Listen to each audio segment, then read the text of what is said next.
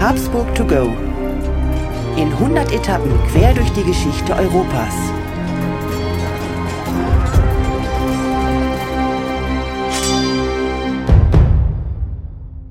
Hallo und herzlich willkommen bei Habsburg to go, der etwas andere geschichtliche Reisebericht. Wir reisen in 100 Etappen auf den Spuren der Habsburger. Wir, das sind Thomas Krug und mein Name ist Markus Knapp. Herzlich willkommen, Thomas. Hallo. Ja, Markus, hallo und grüß Gott aus dem Allgäu. Ja, tatsächlich reisen wir heute wieder miteinander. Ähm, und zwar reisen wir so ein bisschen als äh, Erinnerung an diesen wunderschönen Sommer noch auf eine meiner Lieblingsferieninseln, nämlich wir reisen nach Ibiza.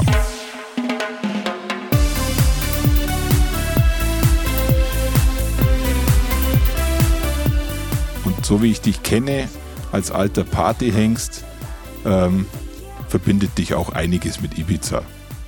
Also äh, mich verbindet tatsächlich einiges mit Ibiza, aber mit Sicherheit nicht die Habsburger, Thomas. ähm, ich selber war auch noch nicht da, muss ich gestehen. Ähm, ich war schon auf der Nachbarinsel einige Male, wobei ja. ich mir habe sagen lassen, die sind doch schon sehr, sehr unterschiedlich. Und ich bin mal gespannt, ja, warum du dir Ibiza ausgesucht hast. Äh, vielleicht erzählst du einfach mal am Anfang, was Ibiza eigentlich ist. Ich denke, die meisten haben schon mal was davon gehört. Ja. Ist es nur Party oder ist es noch was anderes? Genau, da würde ich äh, dich ein bisschen dazu abholen. Natürlich ist es nicht nur Party. Ibiza gehört zu den Balearen, ist eine spanische Inselgruppe und da hast du es gerade schon gesagt, ähm, gehört mit äh, Mallorca wahrscheinlich zu den bekanntesten Urlaubsinseln im äh, Mittelmeer. Ja, ich muss es trotzdem sagen, wer richtig kultiviert Party machen will und auf äh, EDM-Musik steht, Markus, EDM-Musik sagt dir doch hoffentlich was. Ja, absolut. Ja, Electronic Dance Music. Genau, und wer auf EDM steht und vielleicht sogar noch gern den David Guetta hört, der sollte dann einmal im Jahr sich äh, in Ibiza äh, am Ushuaia wiederfinden und da ein bisschen Party machen. Aber wie du gerade gesagt hast, Ibiza ist nicht nur eine Partyinsel, sondern Ibiza ist eine Insel, die eigentlich schon seit prähistorischer Zeit besiedelt ist. Und äh, natürlich, wie immer, haben die Römer hier schon ganz viel Spuren hinterlassen, bis dann dann irgendwann einmal im 13. Jahrhundert die Spanier kamen und die Insel für sich erobert haben und somit auch bis heute als ihr Eigentum äh, beanspruchen. Katalanisch ist die Wurzel äh, die wir hier wiederfinden und eine sehr extreme christlich-katholische Prägung. Also die äh, Ibizenker, wie man sie in Landessprache nennt, sind weitestgehend Katholiken und dementsprechend sind auch sehr viele schöne klassische Kapellen, kleine Kirchen und äh, größere Kirchen auf der Insel verteilt.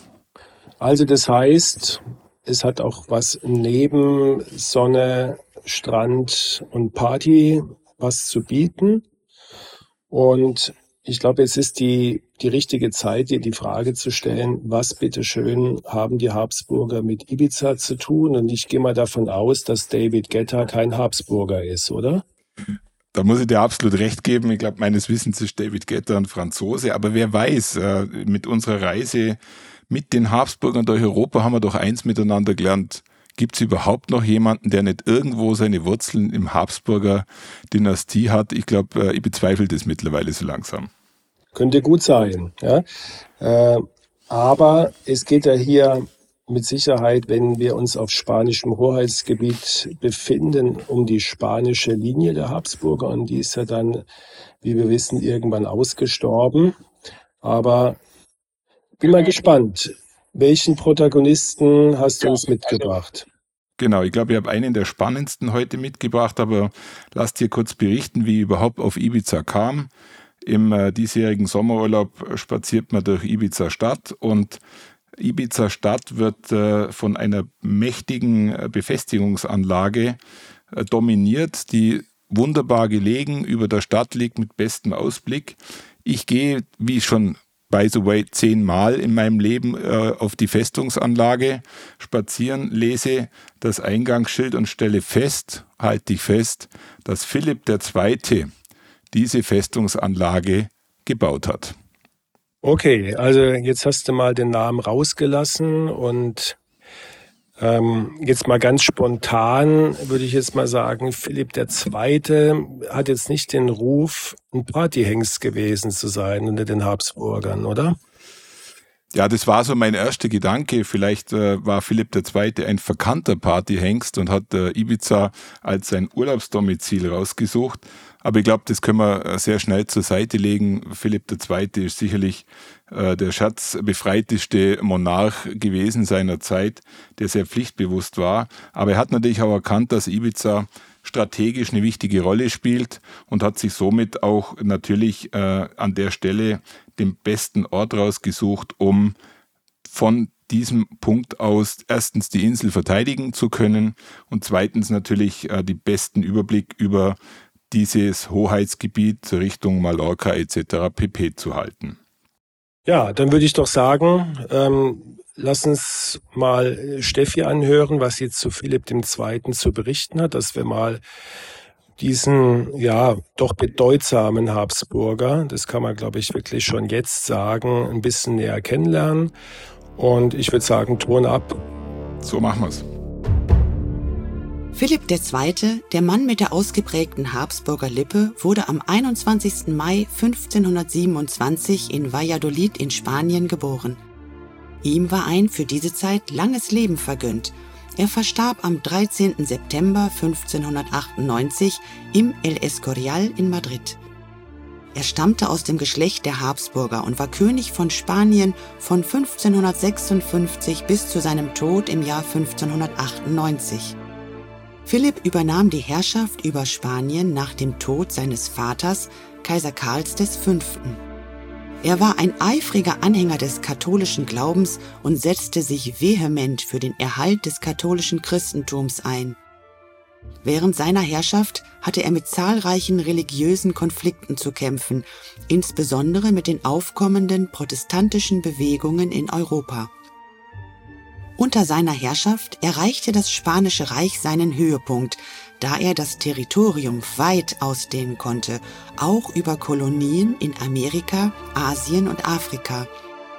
Er führte eine expansive Politik, um die Macht Spaniens zu festigen und auszubauen. Während seiner Regentschaft erlebte das Spanische Reich jedoch auch wirtschaftliche Krisen und Kriege, die das Land finanziell strapazierten. Ein weiteres bedeutendes Ereignis während der Herrschaft Philipps II. war der Untergang der spanischen Armada, mit der er 1588 gegen England segelte. Dadurch wurde die Position Spaniens in Europa entscheidend geschwächt. Der Verlust seiner Armada bedeutete den Tiefpunkt im Konflikt mit England und Elisabeth I. Philipp war bekannt für seine strenge Religiosität und seine autoritäre Herrschaft. Er residierte im prächtigen Schloss El Escorial und wurde oft als der König der traurigen Gestalt bezeichnet. Trotzdem war er absolut kein Kind von Traurigkeit und hatte vier Frauen. Da die Namen so schön sind, hier der Reihe nach. Anna von Österreich, Elisabeth von Valois, Maria I. und Maria von Portugal. Aus den Ehen entstanden neun Kinder. Zu erwähnen sind Don Carlos und Ferdinand von Österreich. Insgesamt hinterließ Philipp II. ein komplexes Vermächtnis. Seine Herrschaft prägte Europa, insbesondere durch die Konflikte zwischen Katholiken und Protestanten sowie durch die Ausdehnung des Spanischen Reiches. Philipp war ein Herrscher, der auf so vielen Ebenen wirkte, dass es nicht verwundert, ihm heute auch auf Ibiza zu begegnen.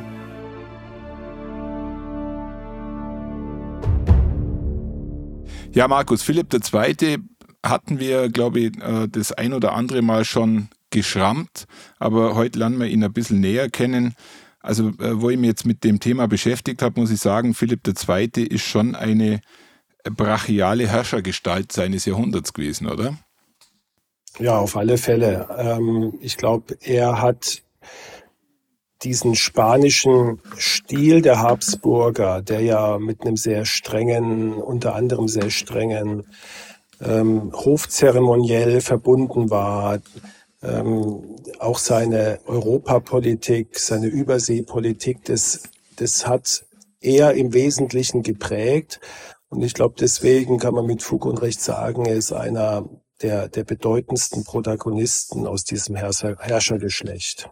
Ja, und äh, deshalb glaube ich auch wirklich, äh, er ist würdig, in unserer, in unserer Serie hier teilnehmen zu dürfen. Und vielleicht noch kurze Ergänzung zu der Insel. Weißt du, wer nach den Spaniern Ibiza belagert hat? In der Neuzeit. Erfolglos. Ich würde mal sagen, Napoleon ist da nie eine schlechte Antwort, oder? Nee, Markus, es waren die Hippies in den 70er Jahren. Also Ibiza wurde zur Trauminsel für alle Hippies und Aussteiger. Und selbst wenn du heute auf der Insel unterwegs bist, kannst du dich äh, gerne noch in so einem Hippie-Markt bewegen und äh, vielleicht nur ein bisschen die Atmosphäre aus den 70er, 80er Jahren mitnehmen. Und an der einen oder anderen Stelle begegnet dir übrigens auch noch ein Alt-Hippie, dem du ansiehst, dass es doch nicht so gesund war, das Hippie-Leben auf Ibiza zu wählen. Ich äh, schmunzel jetzt gerade, dass ich jetzt mal äh, einen Bogen gespannt habe zwischen Napoleon und den Althippies. Das, wenn Napoleon jetzt hören würde, ich glaube, der wird sich im Grab umdrehen. Äh, und ja, ich der wüsste ja nicht einmal, was Hippies sind. Also so gesehen haben wir ihm nichts Böses angetan. Ja, Markus, lass uns mal ähm, wie immer ein bisschen herausarbeiten, was so das äh, Besondere der Habsburger in der Zeit ausgemacht hat. Wir befinden uns ja mitten im 16. Jahrhundert und äh, mit Philipp II. haben wir natürlich einen Protagonisten ins Spiel gebracht, der unheimlich viele Spuren hinterlassen hat und dessen Regentschaft ja eigentlich im Wesentlichen davon geprägt war, dass äh, Martin Luther seine 99 Thesen angeschlagen hat und in der in dem Jahrhundert, in dem sich Philipp II. bewegte, er natürlich im Wesentlichen eigentlich von dem Kampf zwischen den Protestanten und Katholiken ja geprägt war. Ich würde mal sagen, das war sein Lebenselixier, wenn man es äh, schon leicht boshaft so sagen darf. Ja, also er hat mit Sicherheit dort äh, den, die, die Gegenreformation am, am bedeutsamsten unterstützt ähm, in Europa. Das ist überhaupt keine Frage. Und bis heute macht uns ja auch der Begriff die spanische Inquisition immer noch so eine Gänsehaut. Ähm, im Körper, weil wir ja wirklich wissen, welche Gräueltaten die Kirche in dieser Zeit, die katholische Kirche, muss man sagen, vollbracht hat. Und ähm, ja, leider, um jetzt mal gleich einen Schatten auf diese Person zu werfen, war, war Philipp II., glaube ich, dort wirklich ähm, extrem dahinter gestanden und hat im wahrsten Sinne des Wortes mehrere Lanzen für den katholischen Glauben gebrochen. Ja, das kann man äh, absolut bestätigen. Und wenn man jetzt einmal so ein bisschen ein paar Aspekte aus äh, seiner Lebens- und Wirkenszeit herausnimmt, dann lass uns doch mal damit anfangen, dass äh, Philipp II. Äh, eine gewisse Zeit König von England war. Auch etwas, was sehr spannend ist, ein Habsburger auf dem Thron äh, Englands mit äh, Bloody Mary, Mary I., auch eine Geschichte für sich eigentlich. Ja, du hast das gerade äh, angedeutet, wie brutal er den katholischen Glauben umgesetzt hat. Ich glaube, daran ist auch Mary gescheitert in England, weil sie wollte mit Philipp, glaube nichts anderes wie das, was Philipp auf dem Festland gemacht hat. Richtig und ähm, ich muss schon wieder ein bisschen schmunzeln oder zumindest bitter schmunzeln, gell? weil ich stelle mir gerade dieses Paar vor, Thomas, also Philipp der Zweite. Ähm, war ja, glaube ich, weder von seinem Charakter noch von seinem Äußeren jetzt äh, ein, ähm, ich sage jetzt mal, ja, die Sympathien, Sympathien zufliegender Mann. Und das Gleiche gilt ja für die Bloody Mary. Ich weiß nicht, ob du ein Bild von ihr im Kopf hast. Sie ähm, ist jetzt auch eine sehr ja, dröge Frau gewesen, so wird sie auch beschrieben. Und es wundert jetzt nicht so wirklich, dass die beiden es nicht hinbekommen haben, äh, gemeinsame Nachkommen zu zeugen. Warum auch immer. Ähm, ich weiß nicht, ob du das weißt, die Mary war ja dann tatsächlich mal schwanger, aber es hat sich dann im Nachhinein als eine Scheinschwangerschaft herausgestellt. Gell? Und ja. dann ist ja. sie im Grunde genommen, ja. ist diese Ehe ja dann kinderlos beendet worden mit dem Tod von Mary. Genau.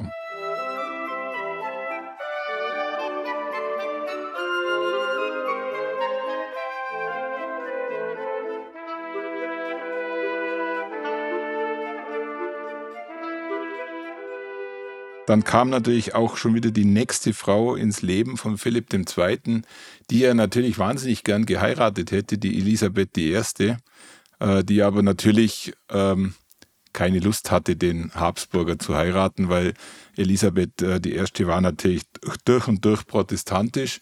Und Markus, du weißt es bestimmt, was hat ähm, Philipp II. mit Elisabeth I.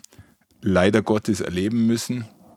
Ja, der, den Untergang seiner, seiner hochgeliebten Armada, ja. die, die Flotte, die königliche Flotte, die es gewagt hat oder die, die sich einer Entscheidungsschlacht sozusagen gestellt hat und ja, richtig, richtig, ich würde mal sagen, etwas lavidar ähm, vermöbelt wurde. Ja. Genau, er wurde tatsächlich vermöbelt okay. und äh, das war wie so oft ein, ein Zeitenwechsel. Äh, Sir Francis Drake seinerzeit zur Legende mutiert und äh, ab dem Zeitpunkt haben die Spanier, glaube ich, was äh, Weltherrschaft, Seeweltherrschaft angeht, nämlich so richtig etwas erreicht. Da kam die Zeit der Engländer dann.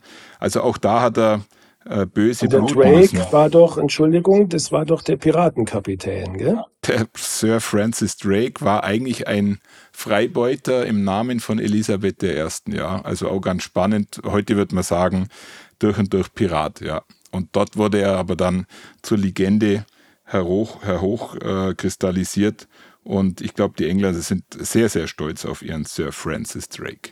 Ja. Mit Recht vielleicht auch, ja. Aber es gab ja noch eine Seeschlacht, Markus, die hat er doch tatsächlich gewonnen. Ich weiß nicht, ob du dich noch erinnerst. In einer unserer ersten Folgen haben wir über einen Bastard von Karl V. gesprochen. Das war der Don Giovan de Austria. Und Don Giovan de Austria hatte mit Philipp II., das war so mehr oder weniger sein ähm, Bruder im Herzen, doch immerhin gegen die Türken gewonnen. Das muss man schon auch nochmal positiv hervorheben. Mit dass wir den Philipp am Schluss als, als äh, Verlierer darstellen. Das wäre jetzt, glaube ich, nicht ganz gerecht. So ist es, genau. Und ähm, es zeigt wieder mal, wie wir mit unserem Podcast immer wieder historische Lücken schließen und das eine Puzzleteil zum anderen zusammenfügen. Und ich glaube, es war unsere zweite Folge gut geschlafen in Regensburg, die man bei der Gelegenheit einfach sich nochmal genau. zu Gemüte führen kann. Genau, da hatten wir schon relativ früh eine kurze Begegnung mit Philipp II. Vielleicht noch zu erwähnen ist, dass der endlose Krieg mit den Protestanten in Niederlande auch in seiner Zeit begonnen wurde. Aber äh, dieser 80-jährige Krieg, den hat natürlich der Philipp II. am Schluss nicht mehr erleben können. Wahrscheinlich wäre es für ihn auch eine Enttäuschung gewesen, weil am Schluss stand die Unabhängigkeit Niederlande, der Niederlande und auch, auch wiederum ein Aspekt, den er ähm, verloren hat, trotz all seinem Fleiß.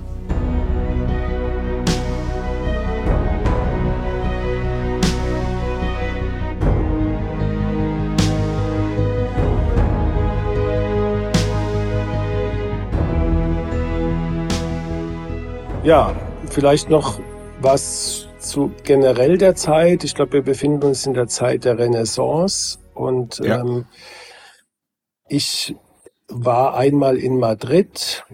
Das ist ja die Stadt, die er dann später zu seiner Königsstadt gemacht hat. Und ähm, mit dem mit dem Escorial hat er sich ja auch sein persönliches Bauwerk geschaffen.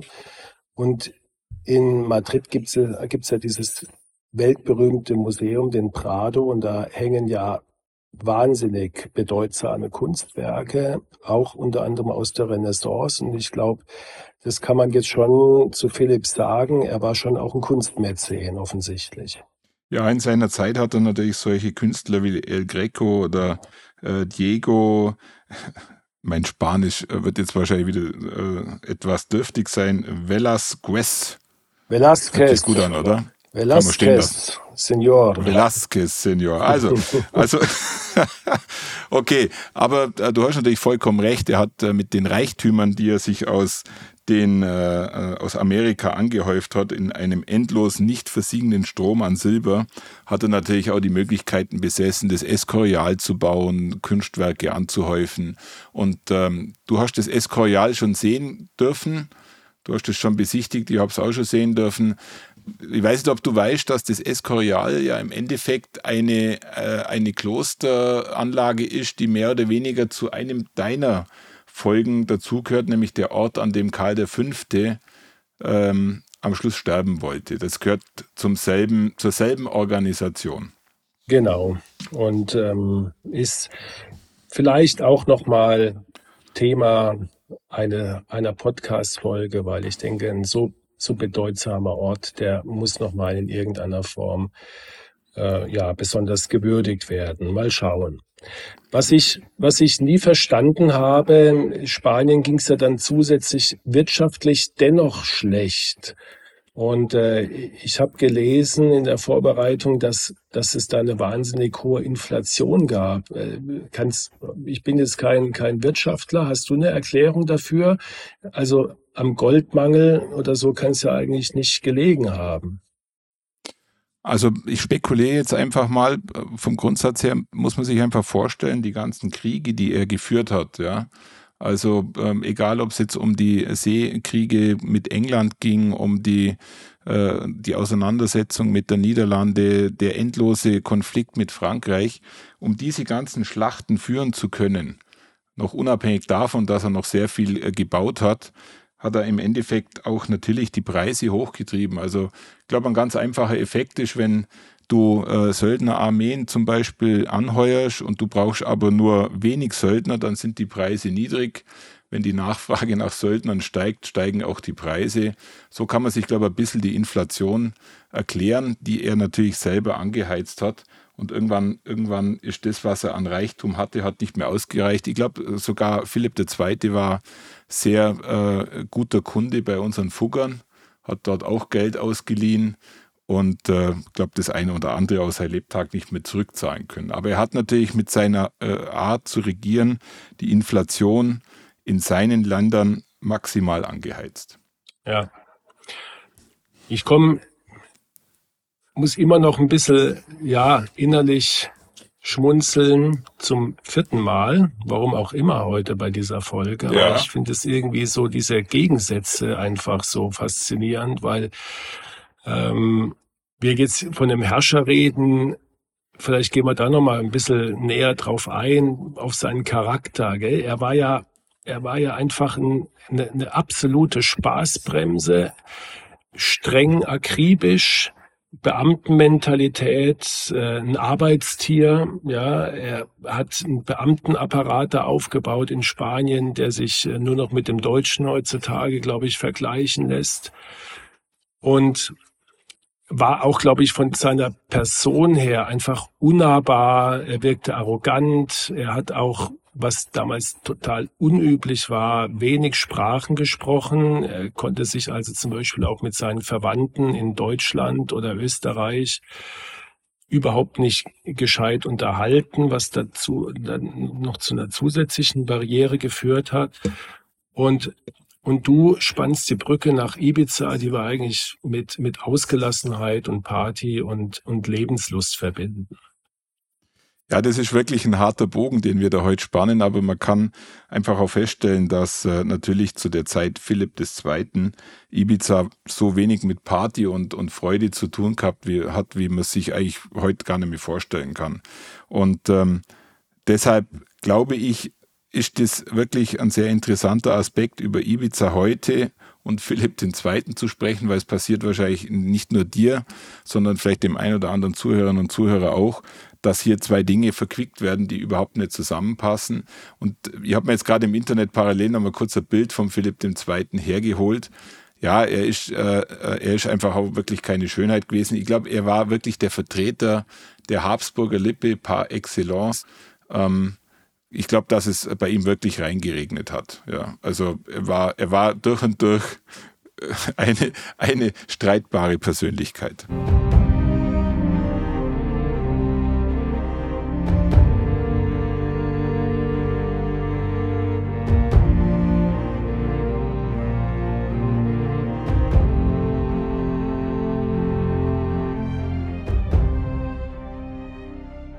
Thomas, äh, bericht doch noch mal ein bisschen was über, über diese Festung, über den Ort. Äh, ist es in Ibiza Stadt oder wo, wo befinden wir uns und in welchem, ja, in welcher Stimmung hast du das jetzt davor gefunden? Ist es genau. dann auch so ein, so ein harter Break zwischen dieser Anlage und dem pulsierenden Treiben oder ähm, wie kann man sich das vorstellen? Ja, das würde ich ähm, dir jetzt einfach mal in der Form versuchen, dass ich dich mit auf einen kleinen Spaziergang nehme und äh, dann wirst du relativ schnell auch wiederum spüren, du wirst das, vierte, das fünfte Mal dann die, die Unterschiede sehen, die auch natürlich die Stadt Ibiza widerspiegelt zwischen der Ruhe und dem Pulsieren. Wenn du in Ibiza Stadt ankommst, egal ob du mit deiner Yacht einfährst oder ob du mit dem Bus reinfährst, dann äh, begegnest du natürlich einer klassischen äh, südlichen Stadt, in der äh, unheimlich viel los ist, viele Geschäfte, Cafés, in dem Fall auch noch ein Haufen Party-Peoples unterwegs. Alle einschlägigen äh, Diskos, die man äh, kennen sollte, Markus, wenn man so ein bisschen in der EDM-Welt unterwegs ist, sind natürlich dort wiederzufinden. Und äh, ich spaziere immer sehr gerne an den Fuß dieser Burganlage. Dort gibt es noch so ein altes Hippie-Café und äh, dort beginne ich dann immer so diese, diese Zeitreise, indem ich erstmal einen Kaffee trinke und dann, und das ist sicherlich das Spannende, von dort aus eine Steintreppe zur Festung hochlauf. Unten tanzt die Welt und oben, sobald du durch diese Toranlagen durchgehst, wird das Ganze sehr ruhig. Das Ganze geht dann mehrere Treppenstufen nach oben. Du befindest dich dann irgendwann auf dieser ganzen Festungsanlage, in der noch alte Kanonen stehen. Ein wunderbarer Ausblick auf die Hafenanlage ins Weite des Mittelmeers. Und ähm, dort oben findest du eigentlich dann die totale Ruhe die im äh, Vergleich zu der Stadt Ibiza unten natürlich schon ein extremer Gegensatz ist. Und das Schöne, was äh, dort oben einfach dann auch nochmal wahrgenommen werden sollte, ist, in der Zeit, in der Philipp II. dort oben diese Festungsanlage gebaut hat, hat er natürlich in seiner Gläubigkeit auch sofort ein Kloster mit integriert. Die äh, Dominikaner befinden sich dort oben auch heute noch, muss man sagen. Und wenn man die totale Ruhe sucht, dann muss man eigentlich nur in die ähm, Kirche dieser Klosteranlage gehen und dann spürt man einfach schon nochmal, wie tief verwurzelt ähm, der katholische Glauben für Philipp II. war. Also vom Spaß, vom Extremspaß zur totalen Ruhe, diesen Gegensatz kann man sich äh, in Ibiza holen. Ich möchte mal behaupten, dass die meisten Besucher Ibizas wahrscheinlich nicht äh, da oben sich die Ruhe holen, sondern eher unten bleiben und sich dort unten äh, versuchen, den Tag irgendwie rumzukriegen, um abends wieder Party machen zu können. Aber wer dann doch ein bisschen äh, Interesse für die History, die Geschichte der Insel hat, der sollte auf jeden Fall auf diese Festungsanlage hochgehen. Ja, in jedem Fall ähm, werde ich das tun, Thomas, wenn ich eines Tages mal nach Ibiza mit dir selbstverständlich komme ja, und mal diese beiden Seiten dieser Insel kennenlerne. Kultur und Party, das, die Kombination ist eigentlich immer gut. Und ähm, ja, vielleicht hast du noch die eine oder andere Anekdote für uns oder vielleicht noch irgendein Aspekt aus seinem Leben, den wir jetzt noch nicht so richtig durchleuchtet haben, wissend, dass wir über Philipp II., glaube ich, hier insgesamt zwei oder drei Stunden talken könnten, aber das lässt unser Format einfach nicht zu. Aber gibt es noch irgendwas, wo du sagen würdest, das, das sollte man im Zusammenhang mit Philipp II. noch wissen? Ja, ich habe noch ein paar Aspekte dabei, die äh, mir aufgefallen sind in der Recherche. Ähm, vielleicht ganz kurz ein Aspekt. Äh, Philipp II. hatte einen Lieblingssohn, den Don Carlos. Und ich äh, glaube auch eine ganz tragische Lebensgeschichte. Dieser Don Carlos war leider auch äh, psychisch labil. Man kann das natürlich auf diese in Anführungszeichen Inzucht der Habsburger beziehen. Aber äh, das ging so weit, dass äh, Don Carlos seinen Vater eigentlich äh, vom Thron stoßen wollte. Dann hat äh, Philipp II. reagiert, hat seinen Sohn einsperren lassen und dieser verstarb dann relativ äh, schnell auf mysteriöse Art und Weise. Man weiß bis heute nicht, ob der Vater da die Hände im Spiel hatte, aber natürlich auch eine sehr tragische Geschichte. Ja, und ähm, ich, ich glaube, dass die wenigsten auch wirklich mit Don Carlos ähm, dieses Schicksal verbinden. Natürlich kennen wir Don Carlos äh, aus dem Drama von Friedrich Schiller. Wir kennen Don Carlos als Oper von Giuseppe Verdi.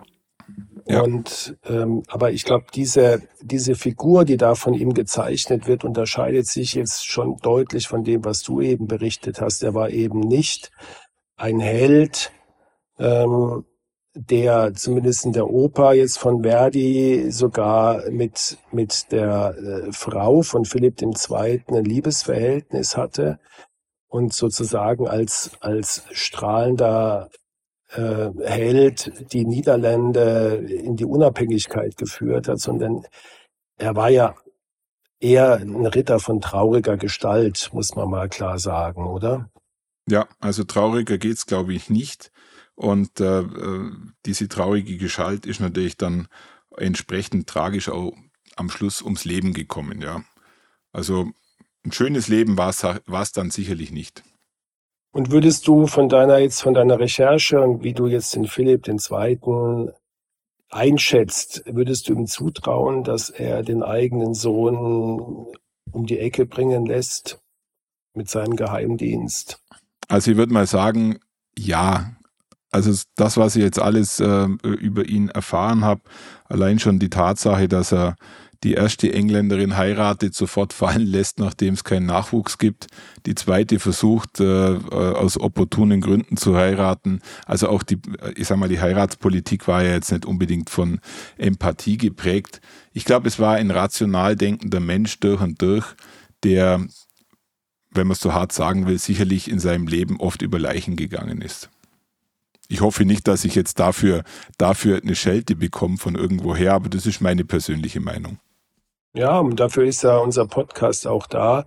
Und genauso für Empfehlungen. Und ich empfehle allen Habsburg-Begeisterten und vielleicht auch Opernbegeisterten, sich den Don Carlos von Giuseppe Verdi mal wieder zu Gemüte zu führen. Eine, ja.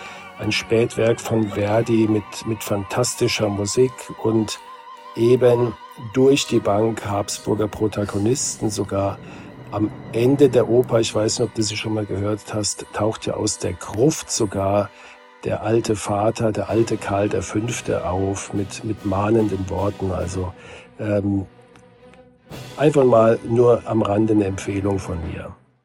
Markus, ich habe nur zwei Kleinigkeiten zum Schluss. Ähm, du hattest vorher über seine, über den Bürokratismus, über sein, äh, seine Workaholic gesprochen. Äh, vielleicht da noch dazu eine kurze Ergänzung.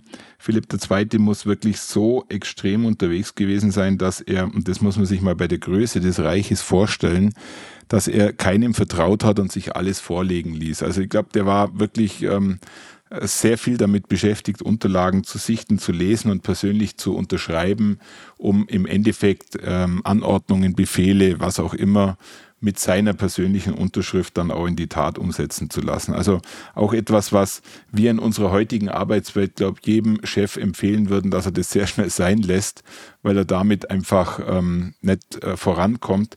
Äh, Philipp II. war, was das angeht, auch extremst unterwegs und hat eigentlich am Schluss des Tages wahrscheinlich niemandem so richtig getraut und äh, deshalb natürlich auch äh, mehr oder weniger in der Notwendigkeit gelebt, Tag und Nacht irgendwo zu arbeiten. Du hast noch eine Anekdote? Ja, einen Aspekt hätte mhm. ich noch. Ich weiß nicht, ob du den Raum gesehen hast. Ich habe den nicht gesehen. Äh, Im Escorial gibt es irgendwo, ich weiß nicht wo, eine, eine Kapelle, einen Rückzugsort, in dem äh, es auch eine Bibliothek gibt, die sehr spartanisch eingerichtet ist. Ein Ort, an den er sich, wenn er dort war, ähm, sehr viel zurückgezogen hat und alleine dort viel, viel Zeit verbracht hat in der Andacht, im Lesen von Büchern Aber das war jetzt kein Raum, wie du und ich uns den gestalten würden, sondern es war, so zumindest habe ich es gelesen, ein Rückzugsort, der ähm, von Bescheidenheit geprägt war, indem er halt seinen Glauben ähm, vollziehen konnte, aber indem er sich dann auch in Bücher und Dokumente zurückgezogen hat. Hast du den Raum zufällig gesehen? Ja, und ich meine, der ist seinem Schlafgemach äh, direkt mit seinem Schlafgemach direkt verbunden gewesen, war in der Tat als, als der sehr gläubige Mensch, der er war, mit ihm sozusagen verbunden. Und ich meine auch, dass er, als er starb, ähm, diesen Raum hat öffnen lassen und im Grunde genommen dann sozusagen mit unter Überwachung von, von etlichen Heiligen, die auch in der Kapelle als Statuen vertreten sind, dann das Zeitliche gesegnet hat. Also einfach wieder mal ein Beispiel für diese absolute, ich würde mal aus heutiger Sicht, bigotte Einstellung sagen, die dieser Herrscher hatte, die ihm sicherlich sehr viel Halt gegeben hat in seinem Amt ähm, und vielleicht auch über die eine oder andere Krise hinweggeholfen hat, die man natürlich aus heutiger Sicht immer, immer mit zwei Seiten betrachten muss, aber die Zeit damals war so und ähm, er hat sie geprägt, er hat ein Zeitalter geprägt, er hat die spanische ja, Herrschaft zum absoluten Höhepunkt begleitet, musste dann mit ansehen, wie sie an Glanz verloren hat. Also mit seinem Tod verliert auch, du hast es vorhin gesagt, Spanien die Hegemonialstellung in Europa und andere Mächte kamen nach oben, ähm, die Engländer, die äh, Franzosen sowieso. Ja, spannend bleibt es. Ich glaube, wir können zusammenfassen, Thomas. Was ist dein Resümee aus, ja. aus dieser Geschichte, aus dieser Folge? Markus, mein Resümee äh, aus dieser Folge ist, dass wir beide ein Projekt gestartet haben, was äh, wirklich sehr viel Freude macht und egal, wo man hinkommt, und das fand ich jetzt wirklich im Fall von Ibiza, weil das halt auch ein Ort ist, mit dem ich sehr viel äh, verbinde. Selbst auf Ibiza nennenswerte Spuren der Habsburger zu finden sind. Und ich glaube, das ist ja immer das Spannende. Ja. Man sagt uns vielleicht irgendwann nach, ja, äh, der Herr Knapp und der Herr Krug, die suchen an jedem Ort, egal wo, irgendwas und irgendwas werden sie finden zu den Habsburgern. Aber ich glaube, ähm, wir können getrost feststellen, dass wir immer noch Orte auswählen, wo wirklich auch eine Spur hinterlassen wurde und nicht einfach nur mal kurz, äh, wie es auch ab und zu in alten Gasthäusern steht. Hier war 1800 irgendwas äh, Prinzessin sowieso zu Gast und hat einen Kaffee getrunken. Also auf dem Niveau sind wir nicht unterwegs, sondern wir sind an Orten und diesmal und heute in Ibiza, an denen die Habsburger mehr als Spuren hinterlassen haben, jede Art von Gläubigkeit, die dort auf der Insel wiederzufinden ist heute, hat ihren Ursprung bei Philipp II. zum Beispiel. Ja, ich kann das nur unterstreichen und dem vielleicht noch ergänzend, es ist halt, ähm, nennen wir es doch mal Berufskrankheit, die wir jetzt haben. Natürlich gucken wir überall, wo wir jetzt unterwegs sind, ähm, nach den Habsburgern, was einerseits äh, wirklich die vielleicht unsere Sichtweise etwas einschränkt. Es gibt ja durchaus noch andere Dynastien, die in Europa äh, sich verewigt haben. Aber es, es ist ja der Reiz auch an unserem Podcast, dass wir diese Orte damit verbinden. Und es, und es muss, das haben wir von Anfang an gesagt, nicht immer Wien, Budapest und Prag sein, sondern es sind die Orte, die wir eigentlich nicht in erster Linie mit, mit Habsburg verbinden. Und ich finde, da hast du mit Ibiza ein Paradebeispiel wirklich gefunden. Und mich hat bei dieser Folge wirklich dieser, dieser schärfste Kontrast von dem, was, was wir heute auf Ibiza finden. Und äh, ich würde mal sagen, Philipp II. würde sich im Grabe umdrehen, wenn er äh, jetzt äh, auf Ibiza vom Himmel herabsteigen könnte und gläubig wie er war, kann er das wahrscheinlich und dort in ein Hippie-Café gehen würde und sehen könnte, was aus seiner, was er von seiner Befestigungsanlage dort jetzt so erblicken muss. Und äh, das war, war eine sehr, ja. sehr sehr, sehr schöner Spannungsbogen, den du uns da heute gezeigt hast, Thomas. Vielen Dank dafür. Ja, Markus, danke. Wir hatten es ausgiebig diskutiert und ähm, äh, ich glaube, den Spannungsbogen, den hast du, den hast du gut mit begleitet. Ich freue mich schon auf die nächste Reise. Mal schauen, welche Partyinsel oder Party-Location du finden wirst. Ähm, vielleicht nur zum Abschluss von meiner Seite, was mir in der Folge hängen geblieben ist. Ich war immer auf der Suche, was verbindet die Habsburger mit England. Und äh, in der Folge musste ich durch Zufall feststellen, ich habe es nicht gewusst vorher, dass unser Philipp II. König von England war. Man muss aber etwas entschärfend dazu sagen, er war nur Regent seiner Frau, also er hatte keine richtigen Machtbefugnisse, aber immerhin hat er den Titel gehalten König von England. Ich glaube, das wird den ein oder anderen Engländer in der Seele wehtun, äh, das zur Kenntnis zu nehmen. Gut, Thomas, lassen wir das mit diesem Schlusswort und deiner Einschätzung zu England ähm, die Folge ausklingen. Und wir hören uns wieder in zwei Wochen in gewohnter Form mit neuem Ziel, an neuem Ort. Bleiben Sie uns treu. Und dir nochmal herzlichen Dank. Bis zum nächsten Mal. Markus, herzlichen Dank und äh, ich freue mich.